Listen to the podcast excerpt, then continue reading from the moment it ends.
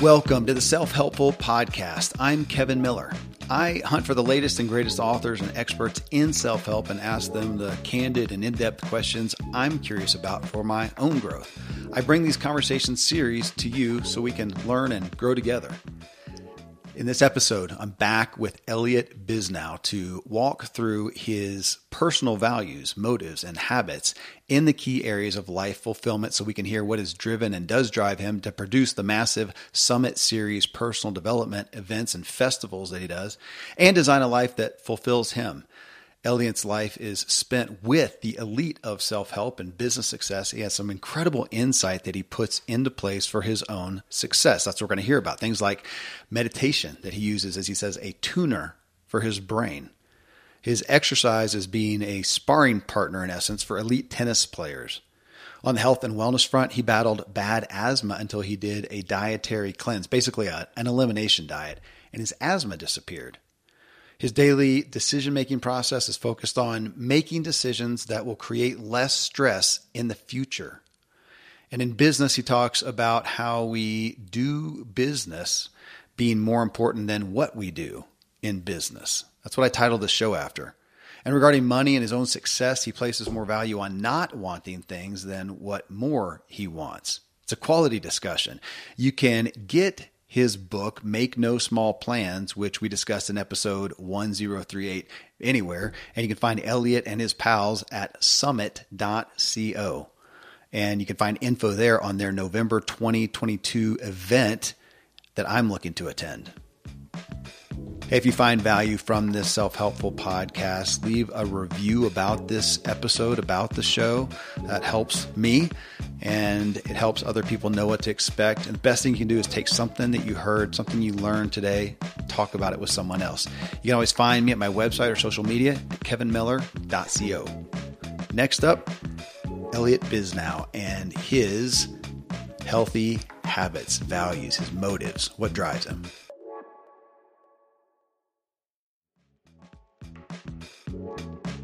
Elliott, as I was reading the book, and I think again it was kind of on that crux of you guys, your journey with the business after or along with the Aspen event that, you know, initially went bad and then you guys uh, revived there. And you said through the, oh no, maybe this is my paraphrasing, but through the events, through those, you guys found your values.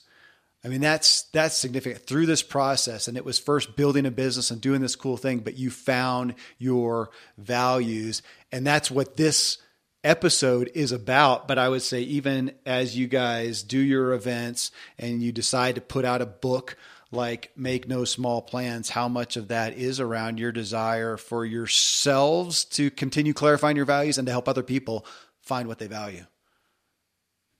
Yeah. I mean, I'll skip all the obvious values like hard work and integrity, right? I'd like to think that everyone has those, and I'll I'll kind of focus on the values uh, that I think made us different. Yeah. Um, you know, one one of them was from the early days. You know, if it, if it won't make the movie, it doesn't count. Huh. You know, and it was the idea that uh, you know, life is not a dress rehearsal.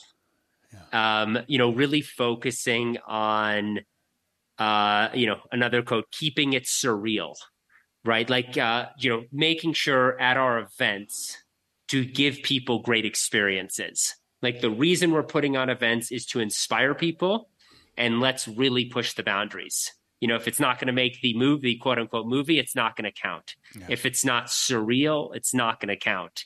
Um, and so I think, you know, from an early day, from the early days, we were very focused on creating programming and activities at our events that 90% of the people would be inspired by and 10% of the people would be offended by.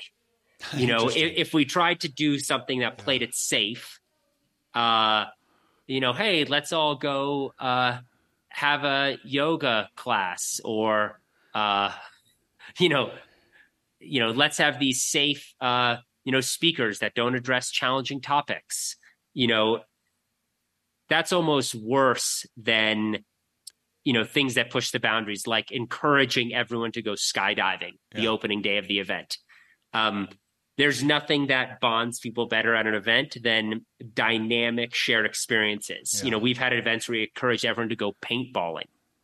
Um, That's great. You know, and so I think I was telling you one funny thing is one time I was at a, a dinner uh, about 10 plus years ago, and there was a chef, and he asked me at the dinner, he said, Let me ask you a question about your events. Do you think you guys keep it real? And I said, Well, of course. Yeah, we keep it real. He said, You think you really like, you're keeping it real at the event? And I said, Yeah, I think we are. He said, Well, everybody keeps it real. Everybody, every event keeps it real. If you want to stand out, you need to keep it surreal. You need every part of your event to be surreal. You know, don't just serve some fancy dinner with waiters. You know, how about this? How about ask the attendees who wants to join for the cooking and join the kitchen chefs and staff and which attendees want to serve each night. And now the attendees can actually create the meals, mm-hmm. serve the meals, and then at the end, how about we ask all these entrepreneurs and fancy people to pick up their own plates and help us bring all the plates to the kitchen and let's all wash up together.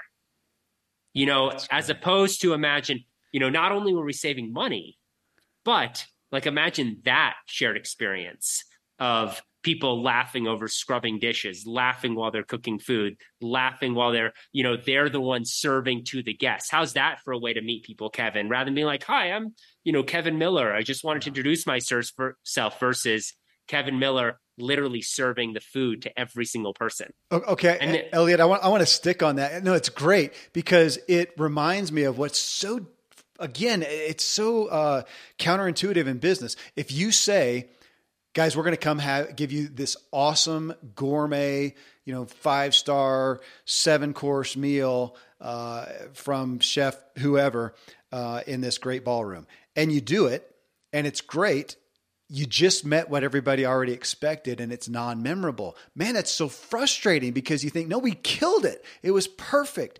But if you build it as that, it's not memorable as opposed to, and I'm looking at your website at summit.co, and the first picture that comes up is this table that's got to be a hundred feet or more long, uh, up on a mountaintop. I don't know if that's at Powder Mountain where it you was are. a quarter mile long. A holy smokes! Okay, I missed that by a long shot. Yeah, that's memorable.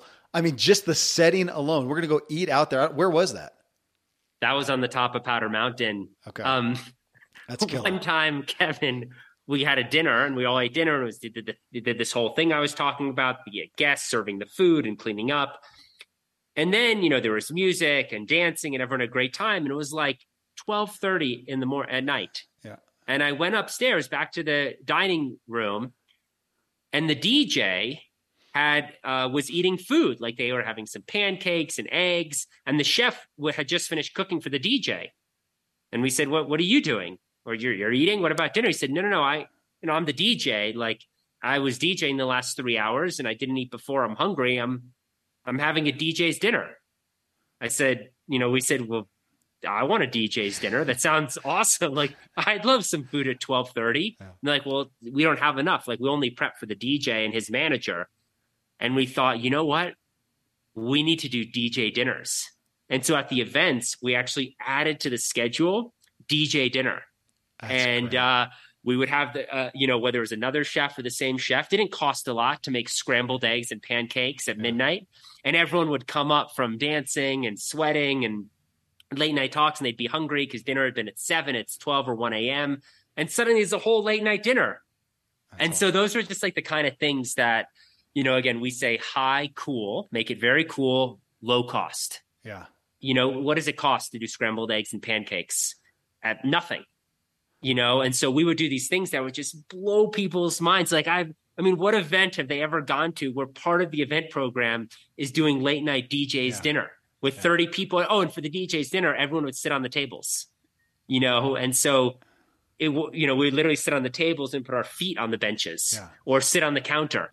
You know, we thought, you know what, let people be at home. Well, what's wrong with sitting on the counter? What's wrong with standing and eating pancakes? Okay. And these are just like the little touches no, that kind I, of made Summit well known and made Summit like so different yeah. than any other event. No, I love it. Okay, so that I just I just decided how I want to do this this episode. You ready? So we're going to go through these. I'm going to ask you your personal, you know, values, motives, habits, and then uh, if possible, I want a story uh, in that genre, in that category from the event.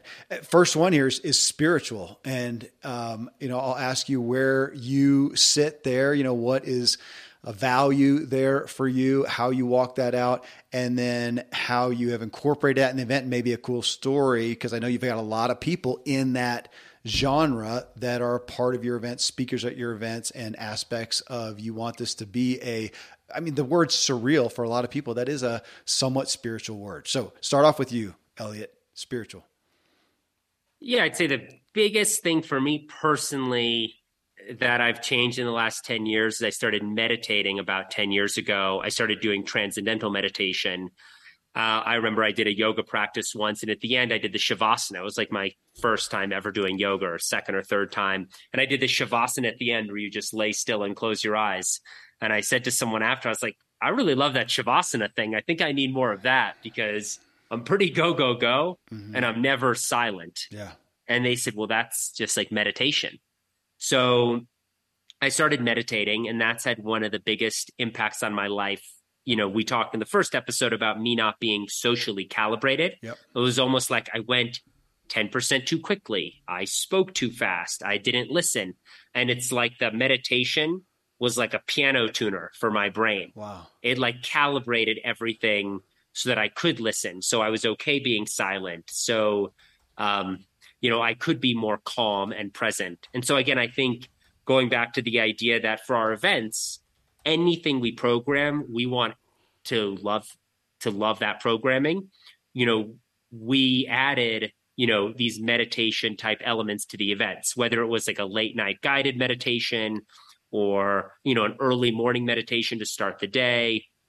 Um, you know, that's something we would add. And again, you know, we have a bunch of co-founders and different team members so there are many different spiritual aspects of the event um, but that that's probably the one that resonates for me is uh, is taking some stillness within all of the you know fast-paced energy well, I do want to speak here because you are. We talked about this at the end of the last show about your shift as you guys, as a team, thought about how these events were going to go. And you recrafted it again from being kind of about what you guys are doing and offering and and and want to this is for these people. This is an experience for their inspiration for the furtherment of their lives. I mean that is a greater purpose and it feels like your events have that at a core of helping everybody get to their values, to their greatest purpose. Because to me, the core definition of spirituality is just that it's either all for me and about me and what I can take and have, or I am living my life in a way to serve others. That that's as a base of spirituality feels very much like what you have devoted your life to and what you guys have created Summit for. Yeah, and we would also, you know, add some of these uh, elements into the dinners. You know, I think oh, there's a good quote that uh, one of the most underrated pieces of technology ever invented is the dinner table hmm. because you sit at it, you know, breakfast, lunch, and dinner three times a day, every day. And it's a great place to have a conversation. And so, on that spiritual note, we would often actually have table questions. Mm. Uh, like you'd be in a table with six people, which four, six people are the perfect number of people to have at a dinner table. Even if you have 100 people, six is the best number at a table. And one of the questions uh, was around death. Mm-hmm. And we had a friend, kind of a mentor, who wrote a book uh, called Let's Have Dinner and Talk About Death. And he would, here you'd be at this event, and we would ask the table to answer this question during dinner, which was You just found out you have 30 days left to live. What do you want to do in those 30 days? And what do you want to do in your last hour? Hmm. And, you know, it's a very simple question, but talk about spiritual. Like for us, we don't want to put ideas in people's head. We want to give them uh, talks and we want to give them space yeah. for them to arrive at their own conclusions. Right. And so I think that kind of question at a dinner, uh, that was something we would do because you know we've done hundreds of events. You know, when you're when people are sitting and asking that and talking about that, not only are they bonding at the table, but that really brings like a deep spiritual element to the event. Well, and you've spoken a lot right there to the next category, which is relationships. So obviously I know where to go or you know direction and it's what your events are about. But you, I mean, you feel it feels like you have a pretty significant story of your own of going from kind of not that it was a selfishness, but just a again that social calibration, kind of a me focus to stepping back and going, wait, I need to be aware of people. I need to listen to people. And so I'd ask you that even in your personal life, you talked about family. What are the things that you do to keep the relationships within the values that you have? Well, just personally, I am very into video calling people. So the people close to my to me, uh, if they're not in the same city as me, I'm, I'm pretty good about calling them on video and uh, checking in with them. You know, the best thing you can do is see someone in person. The next best thing is to talk to them on video. Hmm. So I really do do a lot of spontaneous video calls. That's that's probably my biggest thing to maintain relationships with people, whether it's my relatives or my closest friends, is just making a big effort to talk to them on video. And you mentioned though your, and I don't know if there was a, a specific catalyst of time that brought you to this, but your effort to not talk. I think we hit this, and I don't know if it was at the beginning uh, of this show or this uh, episode or at the end of the last one of just remembering to listen. You said that I want to ask questions 80% of the time and you know the other is me but that it's more from a listener and than a than a talker than a teller. Yeah. I mean that definitely is a way to build relationships is asking people questions. There's you know a good term compassionate listening you know really the art of listening. And that there's an entire art to listening to asking good questions. And uh you know most people don't ask good questions. Yeah. Most people's relationships are what I call a reporting relationship. Kevin, how is the uh, weather over there in Colorado? Interesting. How's the uh, how's the podcasting going, my man? Yeah. Yeah. How's the kids? Like that's just like reporting relationship. It's kind of yeah. gobbledygook. You know, a better question might be, Kevin, like what's um just in like the last week, what's the kind of 5% best things that have been happening to you? And what's kind of the 5% most challenging things that have been happening? That's great. Yeah. You know, and you ask that question and then you really care about the answer. we also joke about people who ask questions and they're just, they're just fishing to talk. Like they're asking a question to then set themselves up to talk. It's yeah. like, Kevin, how's the, uh, you got any trips planned? You're like, yeah, I'm actually headed to, uh, Yosemite. It's like uh, Yosemite. You know what? I, I was just there. Let me. You know what, Kevin? I just did this. Yeah. I did this amazing trip to Yosemite. Yeah. So I think a lot of people they ask the wrong questions. They ask questions, then interrupt and start talking. Yeah. And the key is like really good, deep questions, and then more deep questions building off the answers. Okay, so on that, then, what have been some of the most successful ways you have structured the summit events? To help facilitate people connecting, bottom line.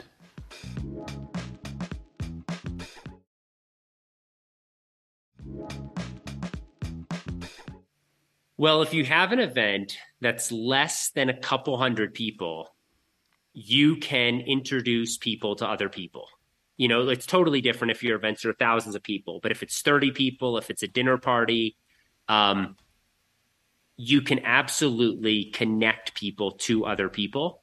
Um, you know, one thing we've often done is whether it's just a small dinner we've had with eight or 15 people, or whether it's a big dinner with 100 people, but we've broken it into tables, is to ask everyone at the table to just share um, where they're from, what their name is, yeah. and, you know, what they are working on right now or what they're most excited about. Because even something like that can make it uh, so much more approachable to talk to someone. You know, m- much of the world uh, are introverts, and often introverts are the most thoughtful and smartest people. In fact, often the best entrepreneurs, but it's hard for them to open up a new conversation. Yeah. So we we've put a lot of effort into kind of ice breaking for people. Like I said, someone who's an introvert, you know, might not feel comfortable going up and talking to lots of people, but might be feel great serving the dinner or cooking in the kitchen or, you know, being asked a question that everybody else is also being asked. Um, you know, we've done stuff at content sessions where you actually have everyone in the content session say their room, so excuse me, in the room, say their name and what they're working on in 10 seconds. Yeah. So imagine 40 people and before they start the content, actually everyone in the audience introduces themselves. You know, just to pull people in so it doesn't feel like again, you're kind of in this cattle show and you're this unimportant uh just like random ticket holder. You'll appreciate this, Elliott, if you haven't already heard of it. I don't know if you know Pete Vargas, um, but the guys, yeah, yeah, yeah, I do. Just master stage. Well, he told me man, it's probably been a couple years ago that as they were doing their events, so they're going around the country doing their events, and they're going to put on. He would he would contact maybe twenty somewhat VIP people, you know, some some people that had succeeded a lot he knew, and just say, hey man, I want to buy I want to buy you and nineteen other people dinner. Will you meet us on Friday nights before the event or whatever? Have him come there, and what he stumbled on that was so powerful is is is two questions. He said, "Hey, go around the room, you know, share your name or maybe what you do or something like that, and then just something that is working for you, like just something that's really working, per- business, personal, whatever, and mm-hmm. then something that's not." Mm. And he said, nobody's ever asked that. What's not? It's very humbling. and write it. Write it down. He says, write it, it down right now, dude. I thought you'd appreciate because he said it was. It was. He said people left with that and said it was one of the most powerful things they've ever experienced. He's like, dang, I didn't really expect that. But when do you? They all know they're successful, so there's you know credibility in the group already. And so to say what's working, they were all really interested to hear what was working, and then to say what was not was just just blew everybody's socks off. So there you go. Um, I just wrote it down. I love it. I do, I'm going to ask it. I do too. I thought it was brilliant. I was so grateful that he shared it with me, and I've used it a lot. Even when, even in, I've got a weekly group of guys, just you know, three or four guys that meet together, and we do that a lot. Okay, hey, just right now, what's working, what's not. There's there's something there's something about um, a a thoughtfully asked question. Yeah. Uh, like I heard a speaker say that the worst question you can ask a kid who's like 17 or 18 and trying to figure out what they want to do is what are you passionate about? They're like, this is the worst question because that's actually has a lot of pressure. Yeah. Like, what's your passion? Like, most people, they're like, I don't know what I'm passionate about. But if you just reframe it and you just ask them, what are some things you're interested in? That's great. You know, it's, um, it's a total reframe. Like I heard, you know, and, and so that's something that I've shifted and started asking younger people, and that it's actually like basically everyone has lots of things they're interested in.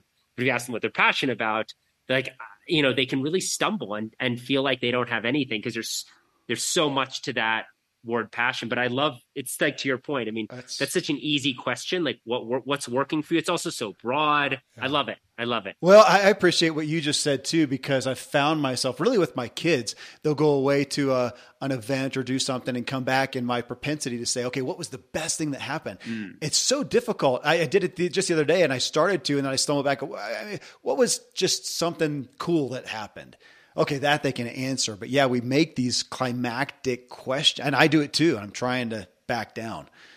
Um, health and wellness, next category. So I'll ask that. You look like you're uh, fit and trim. What do you do for your own health and wellness, Elliott? All right, this is a bit eccentric. Great. But I played college tennis. Yep. And in the juniors, I was a pretty good tennis player. So I actually play tennis every day. Wow. Play, you know, six days a week. And I hit with younger players or college players, and I'm a practice partner for, you know, again, professional players, younger players, college players, and I mentor the younger folks or just, you know, practice with the uh, you know, again, much better player, but the equivalent of somebody who was a pitcher in college and now throws batting practice for a Major League Baseball team. So I will literally go and hit with players on the WT and ATP tour or just, you know, help out and jump in with the younger players. So it keeps me super fit and I can, you know, teach the younger kids a bunch of the stuff I've learned, yeah. but I play tennis every single day. Totally fun. How about on the nutrition side? I am a pretty passionate I'm pretty passionate about my health. I have a really bad asthma huh. that no matter what I did for years and years and years would not go away. And I went to all these asthma doctors, and every single one told me you're going to need to take Claritin twice a day and an inhaler twice a day for the rest of your life because asthma is uncurable. Yeah.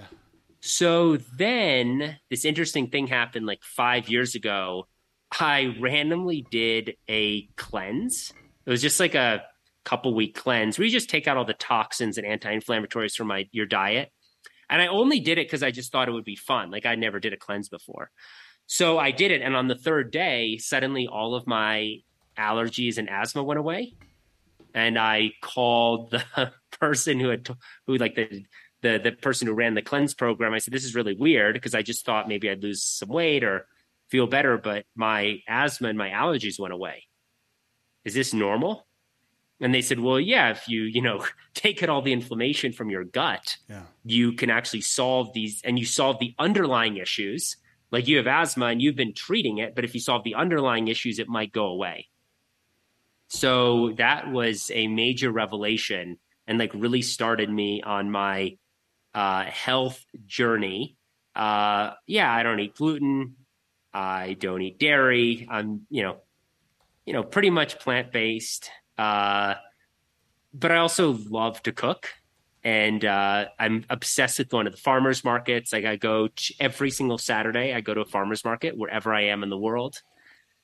That's and I just find the most awesome people are there, and I, yeah, I, am I, I, think that uh, I just love. Look, I love cooking and just my experience with my asthma and then just eliminating the asthma and throwing out my inhalers was pretty eye opening. Did you find out of that? Because ultimately you're doing an elimination diet, getting rid of all the exactly. possible culprits. Did you figure out if there was one that was the main culprit or was it the culmination? I think it was getting rid of the inflation. Uh, excuse me, getting getting rid of. We have to get rid of inflation. Um, that too. Getting rid of the inflammation. Yeah. Uh, I found that probably uh, gluten and dairy were the main things that when I eliminate, I feel good. Mm-hmm. Uh, and that everything, yeah, like actually sugar doesn't really affect me personally. I try to not have much sugar, but the really gluten and dairy really uh, were problematic for my skin, for yeah. my asthma, for my energy. But yeah, actually, a lot of things I've tested for that were inflammatory really weren't. I, I, don't know. Like I've tried every diet and uh, I didn't find that. I don't find that lectins are a problem for me. Like I eat tons of lentils and beans yeah. and I feel amazing. So I agree with you. Like the inflammation diet and every person is their own unique person. And this is what worked for me. Yeah. I, I have very similar story. Elliott, mine was nightshades uh, mm. that just wreck me. They cause inflammation in a place that puts my back out, and I end up near immobile. And I don't mm. do them anymore, and I just have been as solid as a rock for years. So uh, great to hear the story. How long were you on the diet before the asthma symptoms subsided? Three days, four days. Really? That's yeah. Tremendous. And I had like horrible allergies. Like yeah. when it was allergy season, I'd be like, I would just take Claritin twice a day. Wow. Like a double dose. Yeah. And, uh, you know, but look, I don't, I, I'm not a preachy person. And I think to your point of the elimination diet, like nightshades are great for me. Yeah. Like I love tomatoes, I love eggplant, and it has zero impact on me. Yeah. So I, I, it yeah. seems to me that everyone should do like a total elimination and then kind of do their own experiment, right? To- totally. And just see what works for each person. Yeah, that's just not fun for most people. Like you cited that you thought it would be fun. Most people are looking at that with terror. Like, oh my gosh, I've got to go a few days without gluten, dairy, you know, lentils, whatever it may be. Um, that's uh, it, you also in the book it mentioned that you don't drink. Is that still true? Yeah, I haven't had a drink in like ten years. Okay. There's not any particular reason. I, I don't really have a very addictive personality. Just it seemed like something that the uh, the positives were outweighed by the negatives a lot. And I, and I really think that as I got in, even to my like late twenties or mid, it just felt like uh, the choice I made the night before, even a drink, one drink, I felt sluggish the next morning. Yeah. Um. So yeah, but but I don't. I don't. Again, I'm not a very preachy person, so I I have no judgment. Like if people have a drink or wine. I mean, I, you know, the funny thing is, I don't even talk about my that you know drinking or not drinking because I find it makes people uncomfortable if they think I don't drink. So I just don't talk about it. you have health and wellness as I mean, it seems to be a big, at least flavoring, if not focus, of the summit events. Is it just part of the spirit, or kind of again the the the filtering of that? You were looking for people and kind of crafted around an expected interest of health and wellness.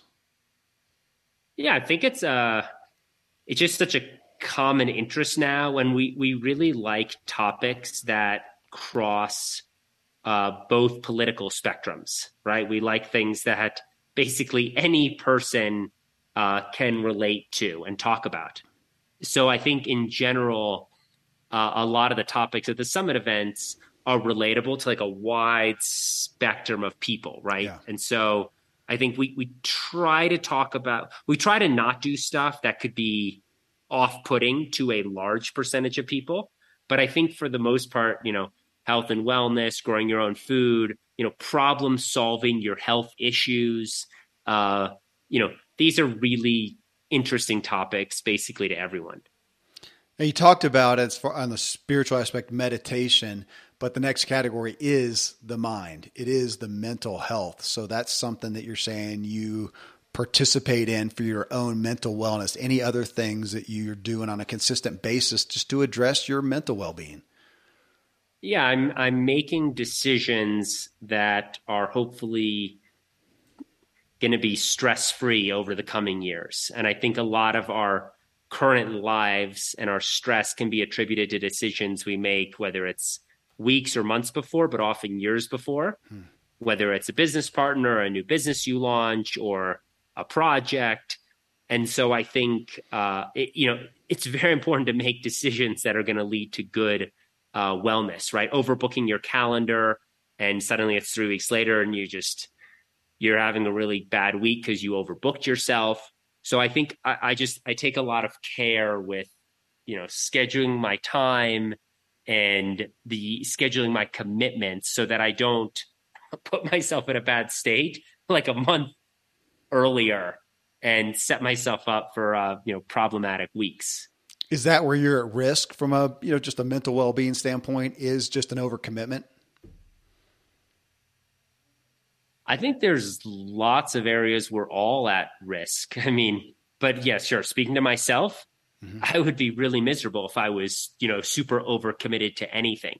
You know, suddenly, you know, wow, having to get on flights that I don't want to get to or made commitments to yeah. events I don't want to go to or just just anything. So I think I think our schedule and our lives are very foundational and it's really important to work backwards on like what life do I want to live and how do I want to live it and then make sure that our work and our commitments fit into that bucket. Yeah.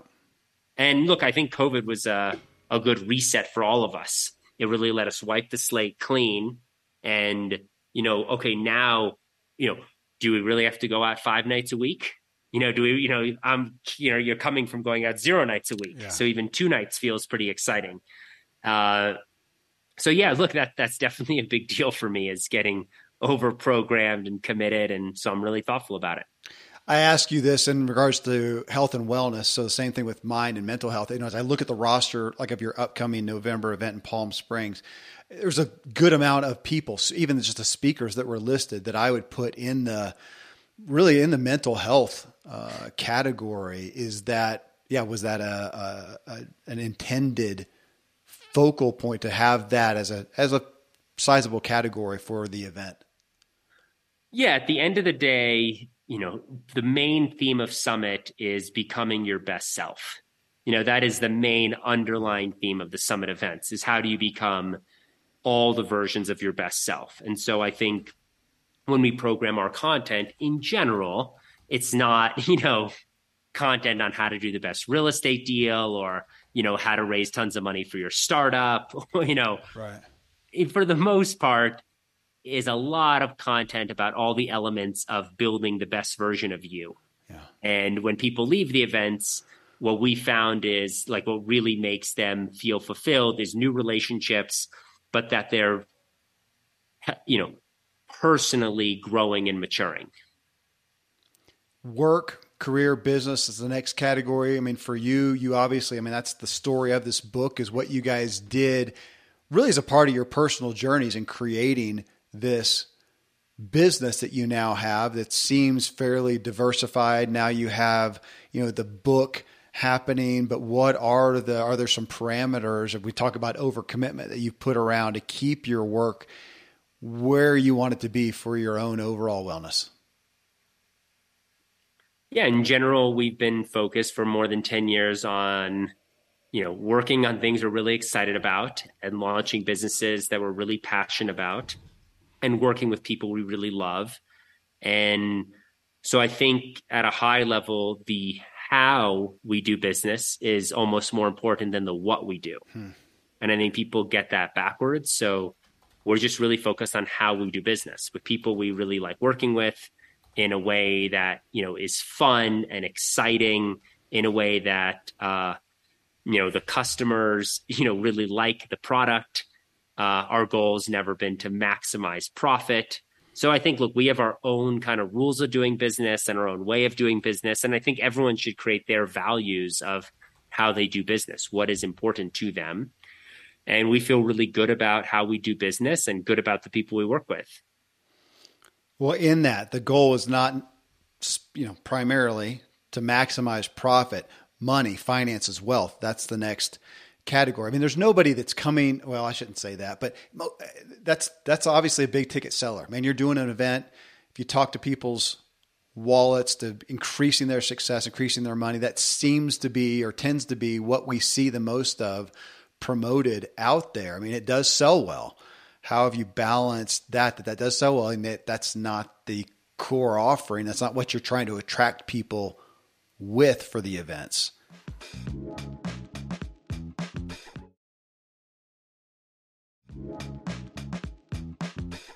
Yeah, that's yeah, that's definitely not what we sell. Like we don't offer a product that if you buy this, you're to, you know, 5x your you know, business or revenues or you know, profits. Uh what we you know, try to do is, you know, help people build their community and help people grow. And if that's something they want, then Summit's a really good fit for them. And yeah, I think I try to live a pretty simple, minimal life. Like I try my best to do that. And uh, let's see, the the same exact thing as wanting something is not wanting something. And in fact, not wanting something is a I guess not wanting something would be a better than actually wanting something. So I've tried to focus on that mindset. Like if you want something, then there's always like a chase and you need more. So it'd actually be a better thing to not want something. Like say someone has a nice car. If I just absolutely don't want the car, like it's of no interest, uh, that is uh, that's going to put you in a better place than whenever you see things you really want them. Well, and is that not? It seems like that would be somewhat of an acute issue for you because you went from. I guess that's where the story starts back in. I don't know what the time was. It you know 2006, seven, whatever. As you guys are are getting ready, and you literally have no money. You're you know in debt. It seems like a pretty fairly quick trajectory that things were working well and you your own personal finances increased so you had to deal with what are you going to do with this are you going to be the next you know Ferrari guy who's. I mean, I get so many. It's probably the majority of the requests I get to be on the show for somebody who went from you know zero to they made a billion dollars, which is cool and, and has a lot of merit and stuff. But that in itself is not as much the story as the personal side of it. You obviously had to, I would guess, make those choices of okay, how am I going to live in accordance with maybe what I could afford.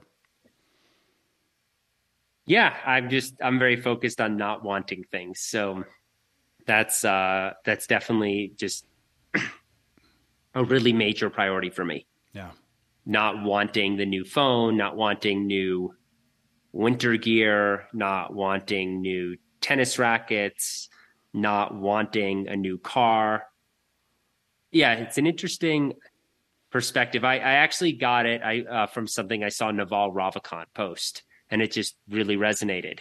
I never kind of heard it in that way. That not wanting yeah. is a much much better place to be than wanting. It, it's it's the it's the equivalent. like uh, John wants to buy a new house in Hawaii, but I'm just not interested in a house in Hawaii. So I can avoid all of the trappings of wanting. Yeah. And so I've really, really focused on not wanting things. And so I have all these things that work great, uh, like my car from my pickup truck from 2016, and I don't want a new car. So now, no matter what car I see or what new cars are available, I don't ever have to deal with the emotion of wanting. Yeah.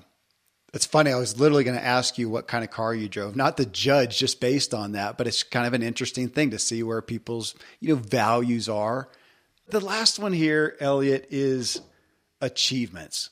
Um, and it's really in personal interest. Now, you talked about tennis. If that's something you do for you, these are the things that you have. It's a combination of the things that you want to be doing on a consistent basis just for your own joy. One. And then two, what are some of the achievements that you're pursuing just again for your fulfillment? Doesn't have to be for credibility or for the world. These are things you want for you. Well, I'm very into, you know, constantly sharpening our various skills. And I do try to, you know, pick a few things every year that I learn. So I don't know, achievements would be, you know, trying to read one book a week, uh, you know, trying to uh, learn how to cook, trying to learn how to, you know, grow things, trying to become a better listener, you know, various achievements through sports. But but yes, I think that uh, there's an element of, you know, you're not over programming with work, you're creating space for your friends and family, and then you're also creating spe- you know, space to continue to grow because, you know, your primary job as someone who does work and for your businesses is to show up in a really good, full mood with lots of energy every day and being in a place you're able to make good decisions. Yeah. So I think it's important, you know, a good achievement could be getting a good amount of sleep every night. So I do think I'm I'm focused on kind of these peripheral uh, achievements for myself that will make me a better family member and you know a better coworker. What about some of the big ticket in again in your own economy, just for you? Achievements that you have ahead of you that just keep you motivated? You know, I've shifted over the years from aggressively setting goals to not setting goals. Okay. And I think it just varies. You know, there, there's certain years where it's been really helpful to set a bunch of different goals. Like I would set goals of where do I want the business to go? Where do I want my health to be? Um, you know what what about my relationships? Maybe people set income goals uh, you know travel goals. I want to go on you know two vacations whatever it is. So I, have had years where i've really been focused many years on goals and then seeing at the end of the year how i did. And then i've had years where it felt like uh, i didn't want to set any goals. And and um, we actually had a debate on this in my summit junto which is our forum with our group. Uh, you know, did people in our group set goals or not set goals? And it turned out it was kind of split. And it's like a very driven, entrepreneurial, motivated group. And a number of the people didn't set goals. You know, they, and again, I think that maybe once you have your businesses in order and your businesses have kind of goals within themselves, yeah. right? Like you have a family, your businesses already have internal goals for the business. You can kind of shift to just be be focused on uh, being really present, asking good questions, being available. I don't know. It's almost like uh, it come. There's an uh, intuitiveness at this point. Like I'm going on, you know, over 15 years of being an entrepreneur. Uh, like I don't need to set goals of what time to wake up or goals for fitness or you know goals for how I want to be. Like those things are kind of innate at this point. And there's uh, I don't know. It just it feel it's almost like uh, by not setting goals, there's an authenticity that it feels like comes with that.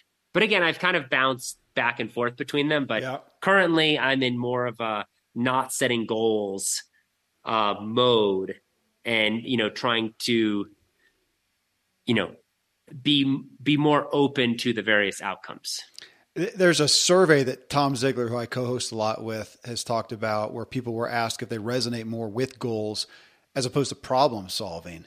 And it's real curious to me because a lot of people are more problem solving solving driven. So as you talk about yourself and even the peers where you say they've had some good business success and maybe they're not so goal driven, they got to go achieve this and they're killing it and you know doing the hustle and whatever.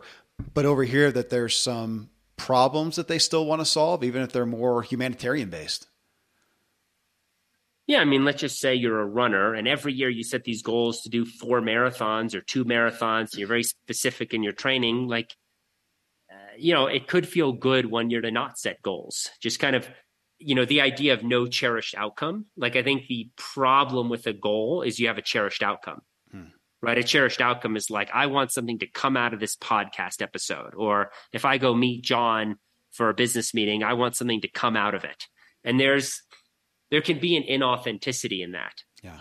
And so I think being able to go, uh, like, you know, do your running if you're a marathon runner without a cherished outcome, like just go run to run. You know, not everything needs to have uh, some specific goal you hit or high watermark for you to be happy and you have to keep hitting goals. I mean, because to an extent, a goals are kind of like a means to an end. Yeah. Um, so I think that's maybe why I've shifted at times. It's not to say goals are not super important, and I would say I still have some, but they're. I think they've they've shifted and they're more uh, overall goals. Like uh, I'd like to just focus more on cooking for my family at night rather than like I want to cook four meals a week. Yeah. Um, you know, and again, just just a cherished outcome can be problematic because it means you're trying to extract uh, like a preset value from something. Yeah. Man, thank you. Thanks for the thoughtfulness and the, the candor in sharing your values and even the values of the events you guys are doing. Man, I, I, I was so just inspired by the story, your story, the story of what you guys have done. And uh, I'm eager to possibly partake of it here at some point. Cool. So, man, thanks for the time, Elliott, and uh, your insight and the effort that you've made to inspire us all. Thanks. You're great to chat. I just found that discussion really insightful. Again, you can get Elliott Bisnow's book, Make No Small Plans, anywhere. And it really goes through his story that's so inspiring for anybody, anybody pursuing something, but especially entrepreneurs. And you can find Elliott and his buddies, his partners at summit.co. Hey, thanks again for choosing to tune into the Self Helpful Podcast. If you got value, please subscribe, leave a review and a rating. Uh, let others know what they can glean from the show. Most of all, share something you learned with someone else. I sincerely hope I've helped you help yourself.